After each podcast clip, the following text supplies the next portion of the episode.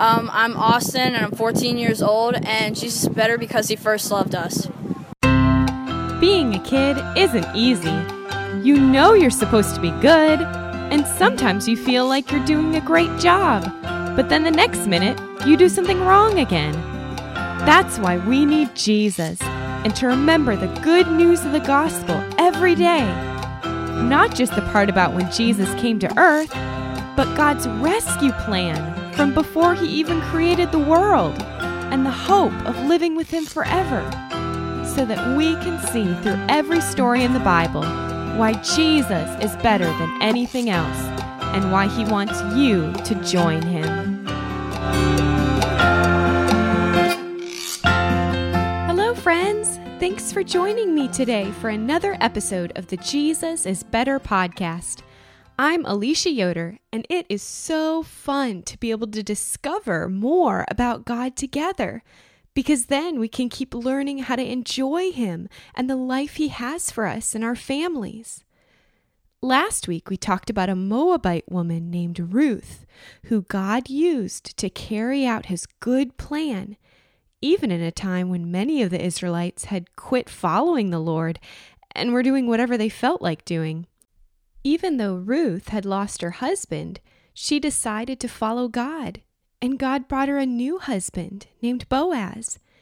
And if you've heard of King David, Ruth also ended up being the great grandmother of him, and the great, great, great, great, and lots more greats grandmother of Jesus when he came as a baby in Bethlehem. A number of years after Ruth, in a different part of the land of Israel, there lived a man named Elkanah. He had two wives named Hannah and Peninnah. Peninnah had children, but Hannah didn't. Each year, Elkanah would travel to Shiloh to the tabernacle to worship and sacrifice to the Lord. His family would eat the sacrifice together, but he would always give Hannah twice as much because he loved her and she couldn't have children. Peninnah would make fun of Hannah every year because she didn't have any children, which made Hannah cry and not even want to eat. Elkanah said, Hannah, why are you crying? Why is your heart so sad? Aren't I more important to you than if you had ten sons? Now Eli the priest was sitting beside the entrance to the tabernacle. Hannah went to pray to the Lord saying through her tears, Powerful Lord, if you will remember me and give me a son, then I will give him to the Lord all the days of his life. Eli noticed that her mouth was moving, but no sounds were coming out. He thought she was drunk and said, Put away your wine. You are drunk. But Hannah answered, No, I'm only deeply sad in my heart. I've been pouring out my feelings to the Lord. Then Eli answered, May the God of Israel answer your request. So Hannah went back to eat, and her face was no longer sad. When they got home, Hannah got pregnant and gave birth to a son, calling him Samuel, for she said, I asked the Lord for him. That year, Elkanah went to offer the yearly sacrifice to the Lord. But Hannah didn't go, saying, As soon as Samuel is weaned, I'll bring him to live in God's presence in the tabernacle forever. Elkanah said, Do whatever seems best to you. When the time came for Hannah to wean Samuel, she took an offering of a bull, flour, and wine and brought him to Shiloh. She said to Eli, I'm the woman who was standing near you, praying to the Lord. I prayed for this child, and the Lord has answered me. Now I'm lending him to the Lord for as long as he lives. Hannah prayed to the Lord, praising him for giving her strength, and said, There is none holy like the Lord. There is none besides you. There is no rock like our God. She praised God for being able to do anything, even break the bow and arrows of a warrior, and raise up the poor in honor. Then Elkanah and Hannah went home. Samuel learned to worship the Lord in the tabernacle with Eli the priest. But Eli's sons were worthless men who didn't know the Lord. When people brought offerings to sacrifice, Eli's sons would take what they wanted instead of following exactly how God taught the priests to offer the sacrifices. Eli was very old, and he kept hearing about the evil things his sons were doing.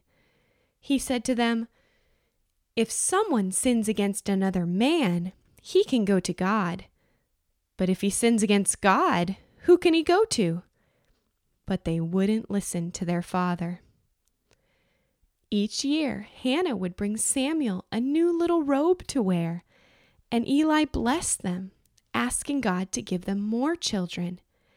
And God did give Hannah three more sons and two daughters. Samuel grew in the presence of the Lord and had favor with the Lord and with the people around him. Now a man of God came to Eli and said, God says, Didn't I choose your tribe way back in Egypt to be my priests and burn my offerings? Why do you honor your sons above me by eating the best parts of the sacrifices? Your family will no longer be priests forever. They will be cut off and your sons, Hophni and Phinehas, will die on the same day. And I will raise up a faithful priest who will do what is in my heart and mind. Now, in those days, when Samuel worked in the tabernacle, God's word was rare. Eli, who was starting to go blind, was lying down, and Samuel was lying in the tabernacle near the ark of God. God called to Samuel, and he said, Here I am, and ran to Eli, saying, You called me. But Eli said, No, I didn't. Lie down again. So Samuel did. God called again, Samuel. And Samuel went to Eli again, saying, Here I am, for you called me. But Eli said, I didn't call, my son. Lie down again. Now Samuel didn't know the Lord yet, or his words. And the Lord called Samuel a third time. And he went to Eli, and Eli realized that the Lord was calling Samuel. He said, Go lie down, and if he calls you, say, Speak, Lord, for your servant hears. So Samuel lay down again. The Lord came and stood, calling, Samuel, Samuel. And Samuel said, Speak, for your servant hears. Then God said, I am going to punish Eli's house forever, since he didn't stop his sons from acting in a hateful way toward me. Samuel lay there until morning, and then went to open the doors of the tabernacle. He was afraid to tell Eli what God had said, but Eli said, What did God tell you? Don't hide it from me. So Samuel told him what God had said, and Eli said, God will do what seems best. And Samuel kept growing up, and God was with him as he spoke. All Israel knew that Samuel was a prophet and God spoke his words to Samuel. Does God still want to speak to us? It said that in Samuel's day, the word of the Lord was rare, which means people didn't hear it very often. But why was that? God had led the nation of Israelites so faithfully, bringing them into a good land to live in with their families but they chose other things above God and living in his ways. The Levites and priests were supposed to be the ones teaching the people how to live and follow God and offer sacrifices when they sinned. But that wasn't happening. All through the book of Judges, as time after time the people forgot God and trusted in themselves and other gods and people to save them. Eli's sons, Hophni and Phinehas, were definitely not living in God's ways or even offering the sacrifices in the right way. So God didn't speak much. But it didn't mean that he didn't want that kind of friendship with the people. God wasn't going to force them to listen. But the Israelites were, were going to keep being hurt by the pain of evil and enemies until they looked to God for help. And some people did. Remember Ruth? Even though she didn't know much about God, she chose to follow Naomi and her God. So did Hannah. She brought God the deepest sorrow of her heart, and her praying looked odd enough that Eli the priest thought she was just drunk, not trying to talk to God. God chose to answer by giving her Samuel, and she responded by bringing him to serve in the tabernacle, even though the priests weren't all following God. The priests couldn't teach Samuel about God because they didn't really know him. So God showed himself to Samuel by speaking to him. And Samuel listened and spoke God's words to Eli, even though he was scared. As Samuel continued to hear from God, and faithfully obey him and speak his words, the Israelites knew that God was with him and wanted to show himself through Samuel. So, does God want to answer us too? Of course. He sent Jesus to live a perfect life on the earth, loving people, showing his compassion and power, and dying so that he could always be our perfect priest. Eli said to his sons, If you sin against God, where can you go? But Jesus got it all right on our behalf so that we could always go to him whenever we sin by disobeying our parents, treating our brother unkindly, or when we respond in anger to a friend. He came to rescue us from thinking and acting in the same sinful ways over and over and gives us his favor instead. As we learn to live under his authority and trust him in the times we're in pain or feel weak and like everybody is doing better than us, he can get glory, whether we get what we wanted or not. When we tell others how God is strong for us and how he wants to take care of us, our friends and family can see how God wants to be a part of their lives too. Hannah praised God for bringing her a child.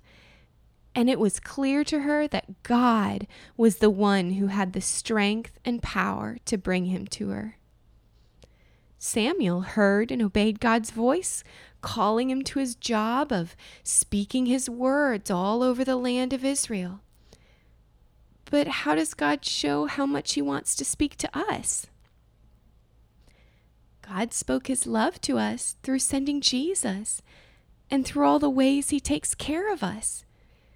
He speaks to us when we read his word, and his words bring us comfort and the right way to walk with him. And he speaks to us through his Holy Spirit in our hearts by putting his thoughts in our mind that echo what he's saying in his word when we talk to him. Things like, I love you, son. You are precious to me, my daughter. I forgive you. I love being with you. I want to help you right now. Or, will you go talk to that kid on the playground who looks lonely and invite them to play with you? He might also want to put pictures in your head using your imagination. Some pictures he's put in my head are of Jesus being like a roaring lion who wants to let me bury my face in his mane while he scares Satan away. Or when I felt so exhausted or been in pain, I've pictured Jesus as a shepherd and me being a little lamb, and He's carrying me on His shoulders. And Jesus has given us a special job, too. Not to go around trying to change everyone around us into being better Christians, but inviting us to walk with Him each day, holding His hand, receiving His forgiveness when we sin, and speaking His truth and showing His love in whatever ways we feel Him telling our heart to. He loves living this adventure with us and letting us enjoy and share His fruit of the Spirit, however old we are. We don't have to be called a prophet like Samuel, but wherever we are, we can invite Jesus to be loving, joyful, peaceful, patient, kind, faithful, and gentle through us.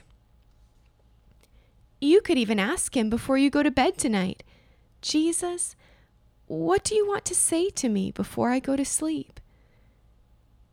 And if it doesn't seem like he put any thoughts in your head, you can ask him something you already know the answer to, like, Do you love me, Jesus? Are you really with me? Let's pray.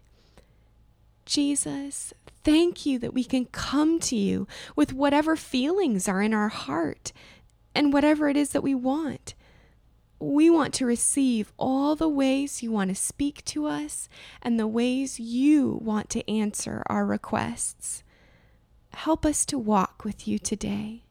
Amen. All right, guys, thanks for listening. I'll look forward to talking with you next time.